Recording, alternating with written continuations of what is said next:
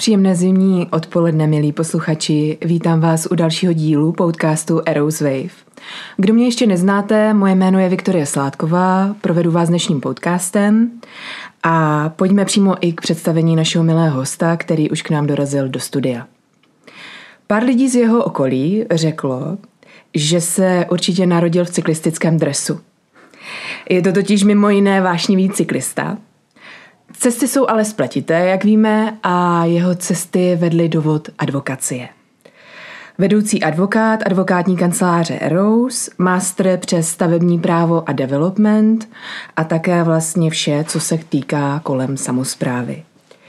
Dnes máme tu jedinečnou možnost přivítat tu mezi námi Karla Huneše, který k nám přijel až z Hradce Králové, až k nám do Prahy. Dobrý den, děkuji za pozvání. Vítej u nás, Karle. A ty i dokonce na svém LinkedIn účtu, a teďka si k tomu vezmu poznámky, máš napsané: život je jako jízda na kole, abyste udrželi balanc, musíte se neustále pohybovat dopředu.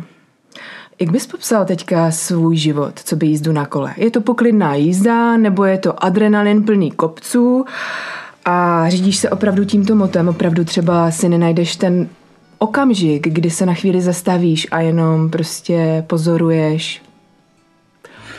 Já si myslím, že to je daný mojím životním přístupem, takže já kdybych, kdybych se držel toho mota, jakože se ho snažím držet, tak bych zastavil z toho kola, bych spadl, nebo musel dát nohu na zem a, a to nechci dělat. Takže, takže já furt jedu a buď jedu do kopce nebo z kopce, záleží, záleží na situaci, ale, ale myslím si, že, že, že nezastavujeme a, a jedeme dál. A tak ty teďka už to máš jako rodinné kolo, ne? Bych řekla. No, já už... Já za tebou už, jede já manželka? Už, já, už, já už na tom koletánu, už jsem si pořídil autosedačku, nebo teda cyklosedačku, takže mám, na řídítkách mám syna, přemýšlel jsem o cyklovozíku, ale, ale to jsme nějako, to jsme nějako zrušili, když jsem tam chtěl ještě v tom vozit psa, a, takže, takže tak, občas tahám manželku do kopce, takže musím šlapat hodně.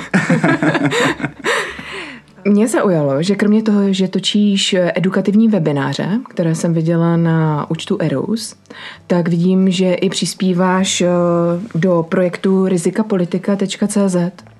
Co je to za projekt a co je jeho cílem?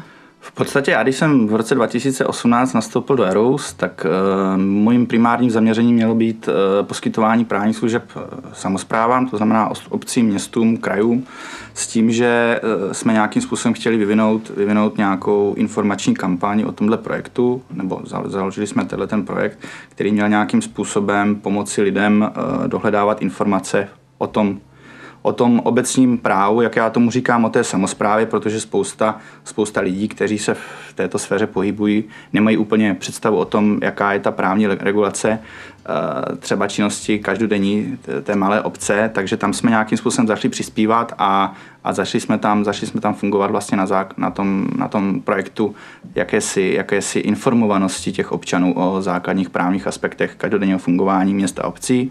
Myslím si, že se to, že se to částečně povedlo, částečně to splnilo svůj účel s tím, že se nám, s tím, že se nám začali lidi ozývat s doplňujícími dotazy a začali, začali se sami, sami ptát na další věci, které by třeba mohly být s tím spojeny a které tam ještě zpracované, zpracované nebyly na tom webu. A co třeba lidi zajímá, nebo s čím se obracejí nejčastěji, nebo co je tam zajímavé za tebe? Asi nejvíc lidí zajímá odměňování zastupitelů, situace, kdy, kdy starosta, starosta třeba rezignuje, Jak, jak ho odměnit, protože tam jsou, tam jsou takzvané nároky na odchodné. Určitě pak majetkoprávní úkony v rámci obcí, protože hlavně na malých obcích e, se ty věci dělají různě, ani sami starostové nikdy nevědí, jak by to měli správně dělat. Takže převody nemovitostí, nákupy, nákupy movitého majetku a podobné věci asi zajímají, zajímají ty lidi nejvíc.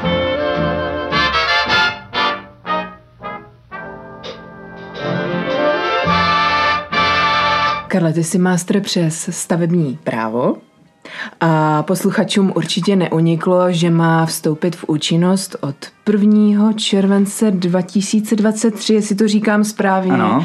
Nové znění stavebního zákona. Co jsem si o tom aspoň načetla já, co by z pozice laika, tak vlastně tady ta nová listina, řekněme, má umožnit i digitalizaci v oblasti stavebního práva, aby vlastně to papírové stavební právo se konečně stalo digitálním, také urychlit výstavbu vlastně v Česku. Ano. Dojde k tomu, nebo já jsem četla, že vlastně vláda Pana Fialy má jiné vlastně plány, že by to i pozastavili, nějakým způsobem by chtěli dopracovat vlastně znění, nebo co tam vidíš za sebe jako důležité v tom novém znění ty? Je to tak, jak říkáš, nová politická garnitura avizovala, že ten zákon, zákon nepustí do účinnosti v tom znění, v jakém je teď, to znamená, já si myslím, že prvního června dva tisíce dvacet tři se nestane buď vůbec nic, což je hmm. za mě ta pravděpodobnější varianta, anebo se stane to, že budeme mít zákon ještě úplně jiný, než, než máme teď. V současné době tedy zákon je platný, to znamená, že je ve sbírce zákonů a postupně nabývá účinnosti.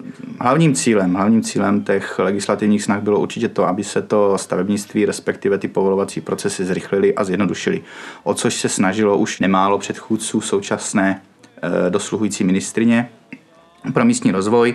A já jsem k tomu takový skeptický v tom smyslu, jelikož od prvního června osmnáct nabyla účinnosti velká novela stavebního zákona současného, kterou prezentovala bývalá ministryně paní Šlechtová, která měla pomoci e, úplně stejně jako nový stavební zákon, ale v rámci praxe se v podstatě mnohé nezměnilo a ty procesy trvají stejně, stejně dlouho, ne-li, ne-li déle a Bohužel, bohužel. To je úspěšná změna, když to trvá no, ještě díl. No, no. Už tak jsme na chvostu jako žebříčku pomalu afrických rozvojových zemí ve výstavbě. A... No, ono to, ono to, já, si, já si právě domnívám, že ono to není jenom o tom stavebním zákonu. Samozřejmě stavební zákon, ten, který máme teď, je z roku dva tisíce šest, ta doba se posunula, určitě kvituju tu digitalizaci, která si myslím, že by měla být protknutá veškerou naší činností a zrovna v té veřejné správě a v justici máme ještě velké nedostatky a velké, velké mezery, máme co dohánět, ale nejsem si úplně jistý, jestli nám nový stavební zákon pomůže vyřešit všechny problémy.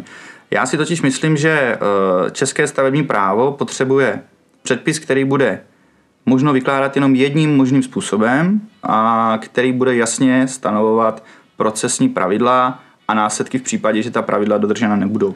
Protože dneska e, nás nejvíce, nejvíce zdržují v podstatě závazná stanoviska, pro jejich vydávání už jsou sice stanoveny lhůty, ale e, to vymáhání těch lhůt je velice problematické a samozřejmě potom největší strašák každého stavebníka, tak jsou to odvolací řízení a s ním spojené průtahy.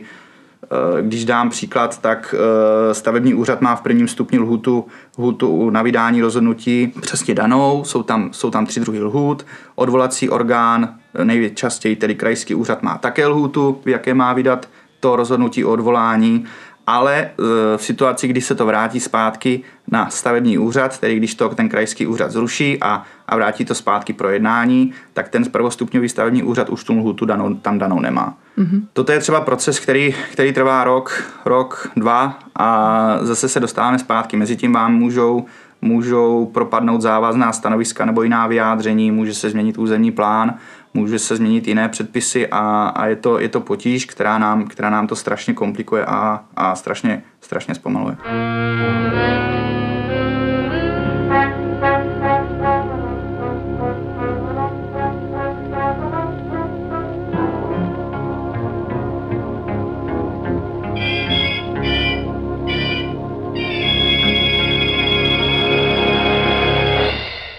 Je to za tebe dobré řešení, Karle, když ten nový stavební zákon nevejde v účinnost od prvního července dva tisíce dvacet dva? Upřímně řečeno nevím.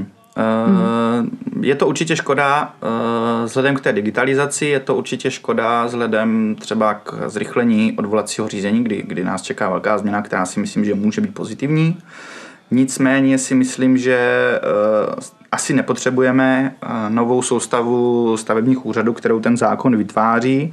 Na druhou stranu by se určitě hodilo, aby například stavbu dálnic nebo nějakých významných energetických staveb nepovoloval stavební úřad o třech lidech, ale aby se tomu věnovaly specializované úřady, které tomu zaprvé budou rozumět a, a budou mít na to kapacitu. Říkám to správně, tuším, že jsem někde četla, že právě vlastně ta novela měla podmínit vznik nějakých ano, nových vlastně ano, specializovaných ano, ano, úřadů. Ano. A tam si já právě myslím, že na tom, na tom, na tom to teďka stojí a leží, protože uh, on ten zákon podle mého názoru není špatný. Ono taky největší boj byl o tu reformu státní stavební správy a teď já, co se domnívám, jako, jako že si to pouze domýšlím, probíhají intenzivní jednání právě o podobě podobě té reformy státní stavební správy, kde se střetávají různé lobbistické skupiny a různé názory, názorové proudy. A myslím si, že rozumné by asi bylo, kdyby, kdyby se určitým typům staveb věnovaly určité stavební úřady, které se na to budou specializovat. Na druhou stranu je třeba říct, že ten stavební úřad by měl být nezávislý a měl by určitě přistupovat stejně ke stavebníkovi rodinného domu jako soukromé osoby, tak i ke státu, který je třeba stavebníkem, stavebníkem té dálnici, potažmo třeba to ŘSD. Jo, takže... Otázka je, jestli to v tomto státě může vůbec někdy nastat tady ta situace, respektive bavíme se o té nezávislosti. Měla by. Já jsem Měla idealista. By. Já bych se k tomu Já jsem idealista a, a furt si říkám, že... Není to spíš optimismus. možná, možná. Ale, ale říkám si, že snad ještě, snad ještě patříme tam do toho západního cípu té Evropy a doufám, že tam i zůstaneme, takže, takže já tomu furt věřím.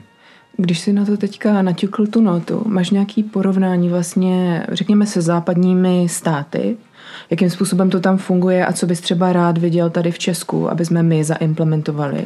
Určitě si myslím, že máme velký mezery v té digitalizaci, o tom jsem hovořil i v té justici a co se týče té rychlosti, ono to není dáno jenom to legislativou. Já si myslím, že to je daný i přístupem lidí k tomu, jak s tím zákonem pracují a nemyslím si, že to je že to je jenom přístupem samotných úředníků, na které se nejčastěji nadává a kteří za všechno většinou můžou.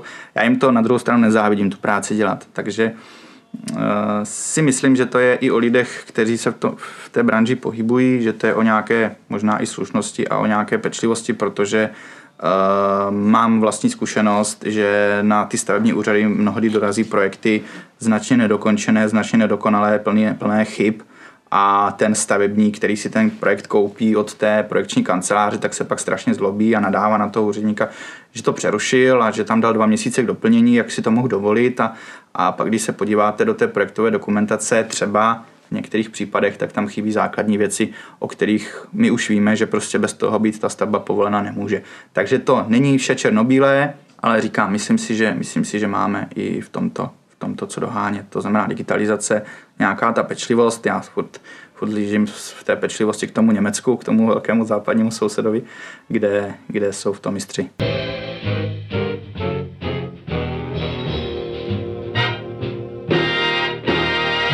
Máš, Karle, i nějaký takový perličky, jako který ty znáš vlastně z oblasti třeba schvalovacího řízení v oblasti nových staveb a podobně, kdy vlastně se stavba nebyla povolena nebo se to vracelo zpět, když to řeknu takhle slovy vlajka, protože kvůli nějaké nianci v dokumentaci. Uh. V poslední době se mně, se mně stalo pár zajímavých věcí. Teď, teď naposled asi před půl rokem, když se nám vrátil projekt na výstavbu velkého vlastně komerčního centra, měly tam být i nějaké byty, tak se nám to vrátilo z odvolacího orgánu zpátky na prvostupňový stavební úřad a ten úředník mě řekl za zavřenými dveřmi: prosím vás, zkuste se nějak dohodnout, protože já to nejsem schopný projednat. To znamená, laicky řečeno, ten úředník prostě si s tím nevěděl rady a řekl, že pokud my se s těmi odvolateli, tedy s těmi odpůrci té stavby nedohodneme, mm-hmm. tak on není schopen to rozhodnutí napsat tak, aby obstálo před, před tou odvolačkou, což, což Což pro mě byl tenkrát jako být trošku šok, protože jsem říkal, aha, takže, takže se asi dostaneme do situace, kdy to rozhodnutí budeme snad, snad muset psát pro ten úřad my a pak mu nějak poskytovat jako nějaký vzor, já nevím, jo, co, co s tím potom udělat, protože samozřejmě někdy ta dohoda prostě možná není. Když stavíte, když stavíte přístavbu mateřské školky uprostřed sídliště a ti lidi vám tam posílají námitky, typu, že jim vadí dětský křik na hřišti, proti tomu se těžko bojuje někdy, jo. Na druhou stranu jsem se setkal... A tak to jsou takové připomínky, které bych brala, že ale budou tako... irelevantní jako v rámci toho řízení, nebo okrajový, řekněme úplně. Když si to řekneme, tak meritorně jsou irelevantní ve většině případů, ale procesně samozřejmě vyvolávají ty důsledky, které vyvolat mají, to znamená i takové odvolání se přijímá k projednání a samozřejmě to zdržení nebo ty komplikace tam jsou potom. Ale na druhou stranu já říkám, je to právo každého z nás požádat ochranu podle toho zákona, takže, takže proti tomu nic nemám, ale samozřejmě ty absurdity si tam dějí.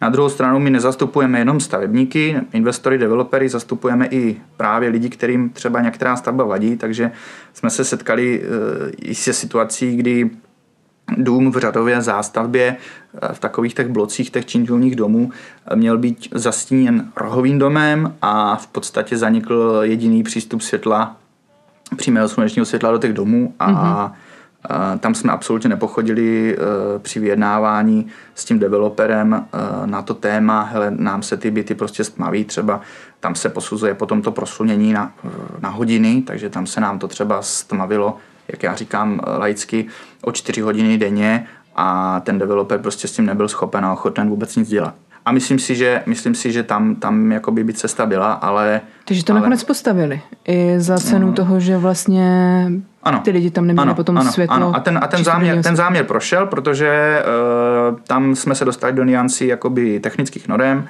s tím, že ta technická norma tam prostě splněná byla. Ale všichni jsme věděli, že to proslunění tam ubyde, že tam prostě bude větší tma v tom bytě, nebo takhle bude tam dříve tma v tom bytě. A ten byt samozřejmě tím i ztrácí svoji hodnotu nějakým způsobem. Možná i, možná i celkem dobře vyčíslitelným, ale to už jsme, to už jsme dál než je můj obor. A protistrana potom nekompenzuje? Nebo tady ta škoda není vymahatelná? To, že vlastně se sníží hodnota dané nemovitosti, není vymahatelné po protistraně? V rámci toho stavebního procesu určitě ne. Může to sloužit jako vodítko k jednání a nějakým způsobem nátlak na toho developera s tím, že už jsem se setkal i s případem, že developer řekl ano, pojďme se dohodnout, my vám to kompenzujeme, nabídne, nabídli to a v podstatě jsme se dohodli, to znamená, to znamená, že třeba tu ztrátu ceny nebo to snížení té ceny nemovitosti oni byli schopni kompenzovat, v tomto případě k tomu nedošlo.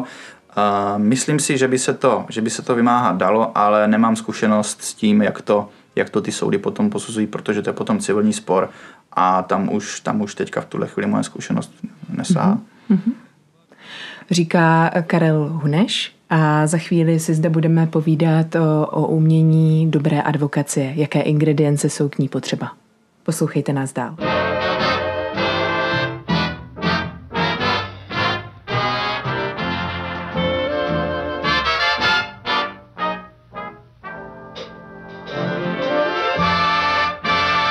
Co je potřeba přidat do hrnce, jaké ingredience, aby vznikl dobrý vedoucí advokát? Sám jsem ještě tak dobrý hrnec neuvařil, nebo tak dobrý hrnec takové, tak dobré polévky neuvařil, aspoň se tak domnívám, ale myslím si, že by to na prvním místě měla být nějaká empatie, možná trochu asertivity, time management, snaha přenést na své lidi nebo na své kolegy tendenci se stále zlepšovat a mířit stále dopředu, ale i umění vnést mezi své lidi klid a, a nějakou pohodu. Mm-hmm. Dát jim najevo, dát jim najevo, že jejich práce je skvělá, že si ji vážíme, umět lidi pochválit, namotivovat.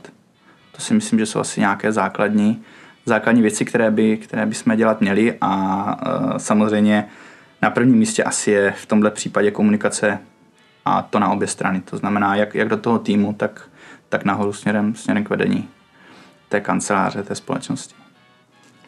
A daří se ti to? Sám nevím.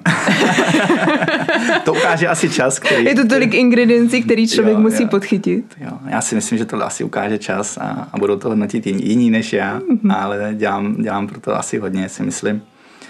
A uvidíme. Vidíme, jak to, jak to půjde dál. Karle, když se vrátím k té jízdě na kole a přirovnám to období k jízdě na kole, někdy to je, jak když jedeš strmě z kopce a rychlostí pomalu sto kilometrů za hodinu. Jo. A mě by zajímalo, když se věci nedaří a nejdou věci podle tvých představ, ten kopec má pomalu devadesát stupňů. Jak to zvládáš? Nebo kdo ti pomáhá, co ti pomáhá v takové chvíli? Podřadím. Zpomalím, nadechnu se, snažím se vždycky nějak uklidnit, protože já jsem člověk, který si věci hodně bere k srdci a některé věci těžko rozdýchávám. Nejsem takový ten typ splachovací, jak se říká lidově. Takže vždycky, vždycky potřebuju čas nějaký věci promyslet, nějak si to rozmyslet, rozdýchat to a třeba, třeba i uh, se věnovat něčemu jinému, vrátit se k tomu později. To znamená podřadit, sklidnit se, zpomalit a jet třeba jinou cestou chviličku. Mm-hmm. Ty už máš za sebou léta zkušeností, takže už si můžeš dovolit i dát radu. Máš? Podle svého profesního profilu, ano. ano to, to je profil. A mě by zajímalo, respektive i posluchače, jsou mezi nimi určitě začínající advokáti. Co bys jim doporučil, když je někdo začínající advokát, co je dobré si uvědomit, jak nad některými věcmi uvažovat, jak v některých situacích třeba obtížnějších jednat? Kde hledat třeba inspiraci? Nevím, jestli jsem já ten správný člověk pro hledání inspirace, ale já si myslím, že u toho advokáta je důležité zachovat si, zachovat si tu představu, že se stále něco učíme nového a že nesmíme, nesmíme polevit v tom, polevit v tom e, přístupu k té práci jako k věci, která se stále vyvíjí, která se stále komplikuje a která se stále nějakým způsobem pohybuje, protože to právo právě takové je, jako, jako jeden z mnoha oborů, který se stále vyvíjí a mění, a my musíme zůstat stále na tom kole a stále mířit dopředu, aby jsme, aby jsme s ním drželi krok a snažili se Vždycky, vždycky být uh, kousíček, kousíček za tím vývojem a být připraveni. Uh, a to už potom, to už potom podle mého názoru uh, vede k tomu, že čím více, čím více toho učíme, tím víc zjišťujeme, že toho nevíme, proto já o sobě říkám, že nejsem žádný master na stavební právo, protože čím víc do toho pronikám, tím víc poznávám, že, že ještě spoustu věcí neznám,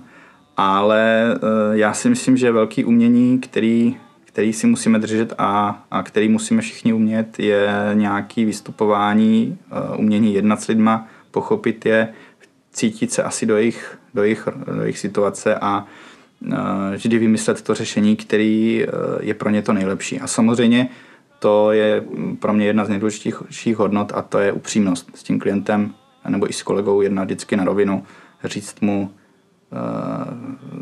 že pokud jsem přesvědčený o tom, že to nemá smysl řešit, tak mu to, tak mu to vždycky říct a, a upozornit ho na to, že pokud budeme dál spolupracovat a tu věc tlačit dál, i přesto, že to úplně nepůjde, tak se můžeme za šest měsíců sejít a říct si, utratil jste u nás spoustu peněz, ale, ale nikam to nevedlo, protože jsme si to řekli na začátku a protože jsme to věděli. Jo? Takže takhle se snažím vždycky s klientem jednat, dát mu, dát mu vždycky nějaký východisko, říct mu, jak to vidím a uh, jestli má smysl nebo nemá smysl do té věci jít. A u toho stavebnictví je to, je to podle mého názoru hodně zásadní, protože tam prostě jsou často věci, které nejsme schopni změnit, nejsme schopni prosadit a víme, že to prostě nepůjde.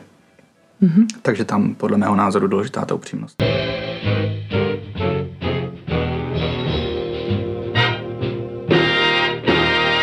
Karle, když se ještě podíváme, stojíme teďka na sklonku roku dva tisíce dvacet jedna. Když se ohlídneš za sebe, jak ten rok vnímáš ty? No já, vzhledem k tomu, že jsem v létě spadl z kola, zlomil jsem si ruku, takže, takže uh, já to vnímám jako rok hodně náročný. Mm. Uh, mám naštěstí skvělou ženu, která... která Asi se, pravák, jo? Uh, jsem pravák, zlomil jsem si levou ruku v lokti. Jo, levou, okay. Levou ruku v lokti naštěstí, ale i tak to bylo, to bylo, to bylo hrozný, protože máme malé dítě a a nosit ho v sádře nebylo nic moc. Mm-hmm. Takže... Uh, tak to byl takový pevný postoj na chování. Jo, jo, na jednu stranu, pak když už jste to spevnilo, sklidnilo, tak už to bylo docela dobrý, že se to tam na tom, na té sádře dalo zvedat to dítě. Ale za mě ten rok byl takový zvláštní, uh, za prvý v té masáži mediální, kterou nám, kterou nám zařídil ten covid a věci s tím spojený, uh, za druhý ta, ta moje událost letní. Takže já to hodnotím tak jako zvláštně, nechci říkat rozporuplně, protože spousta věcí se nám povedla, ve spoustě věcí jsme se posunuli dál a já vlastně jsem vedoucí advokát teďka, teďka od listopadu, takže pro mě to je i nová role, nějaký posun, posun kupředu, takže, takže si myslím, že asi bych to hodnotil celkově pozitivně, s tím, že samozřejmě jednoduchý to, jednoduchý to letos nebylo. Hmm. Ale to asi nebude nikdy už.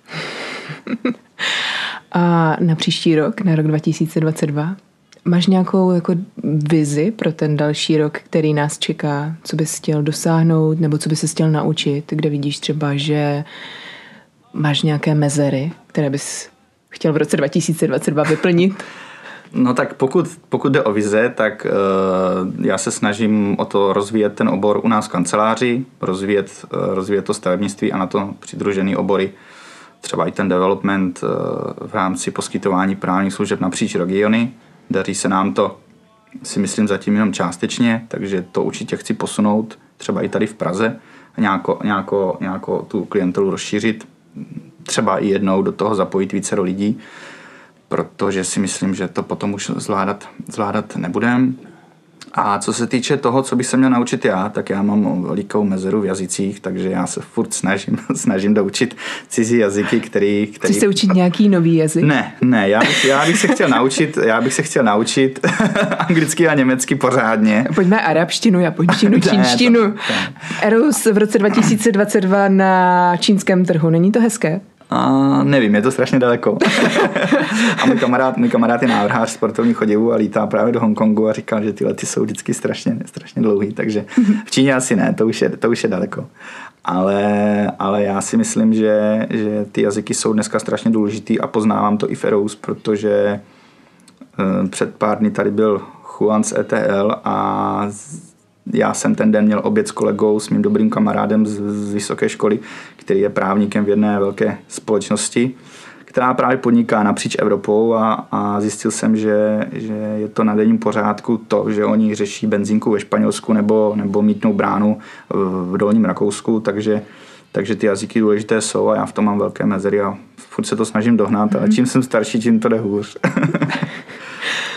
A tak v roce dva tisíce dvacet dva už prostě plynulé. Nejenom anglicky, německy, ale i třeba čínsky. Jo, jo, jo.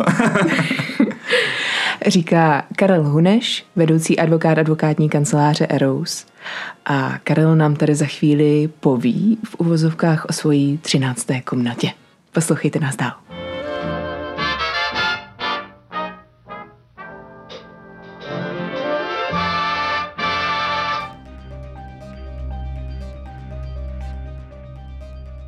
Posluchači, spozorněte. Nejprve tepelně ošetříte mléko, schladíte ho na kultivační teplotu, přidáte mlékárenské kultury, sířidla, formujete a necháte zrát. Popsala jsem to správně, Karle, a co jsem teďka vlastně posluchačům popsala? Vlastně je to tvůj koníček, pokud... No, je, je, to můj, je to můj jeden z mých nových posledních koníčků, protože já se strašně rychle pro něco nadchnu a jak se to, jak se to týká gastronomie, tak to je dvakrát rychlejší, protože já jsem milovník jídla a pití. Mm-hmm. takže, takže je to výroba sýra. Je tak? to výroba sýra, jelikož bydlíme s manželkou na venkově a máme, řeknu, čtyři sta metrů pod sebou kravín, kde máme možnost nakupovat čerstvé mléko, tak manželku jednu, jednu, jednu chvíli napadlo, že bychom to asi mohli zkusit. Asi při čtvrté covidové vlně. Asi při čtvrté covidové vlně, když jsme, když, jsme, když jsme měli doma vytvořený zásoby všeho možného. A já říkám, já bych si dal prostě nějaký čerstvýho, něco, něco fakt dobrýho. Já mám rád takový ty farmářské věci, nebo ty věci poctivě dělaný. Ne chleba z Kauflandu, ale poctivě pečený chleba. Tak řekla, tak pojď, zkusíme dělat sýry. No. Tak dopadlo to tak, že jsem první sadu na výrobu sýru dostal k svátku nebo k narozeninám. Pak jsme si koupili velkou bandasku na dvacet litrů mléka, velký hrnec a pustili jsme se do toho. Mm-hmm. Takže teďka už uh, formuješ... Takže vlastně tvůj secret Santa v Eros je víceméně jasný. Ty rozdáš sýry, ne? Ne, to, to, to, si, ne, to si nedovolím, protože já nevím, jestli občas, občas se to úplně nepovede a, a nemyslím si, že by to asi úplně každýho, každýho mohlo potěšit. Přeci jenom jsme, jsme tak trochu gurmáni, ale ne každý, ne každý z nás máme ty chutě. Příští, příští rok to jistí. Jo, možná, možná, no. Tam je to, tam je to hodně o tom testování, o tom, o tom, o tom mm-hmm. vybrušování těch postupů. Baví tě to a... Možná k tomu přidáš i další činnosti. No, já doufám, že už ne, protože už toho máme fakt hodně. máme ještě, ještě máme Pekárna, ještě... sýrárna, ne, uzeniny. Ne, ne, ne, to, to už ne, to už ne. To už, to už by toho bylo hodně. Milí posluchači, to byl můj milý host Karel Huneš, vedoucí advokát advokátní kanceláře Eros. Karle, já děkuji, že jsi na nás našel čas v tomto předvánočním zhonu. Taky děkuji za pozvání a hezký den. Budeme se těšit při nějaké další příležitosti. A my si s Karlem za chvíli půjdeme dát svařák, protože tady za branami tohohle studia už probíhají velké přípravy na vánoční večírek, takže my s Karlem oslavíme nový díl podcastu ARROWS WAVE. A vám, posluchači, vám přeju pěkný předvánoční čas. Užijte si Vánoce s rodinou a budeme se těšit při nějaké další příležitosti. Naslyšenou.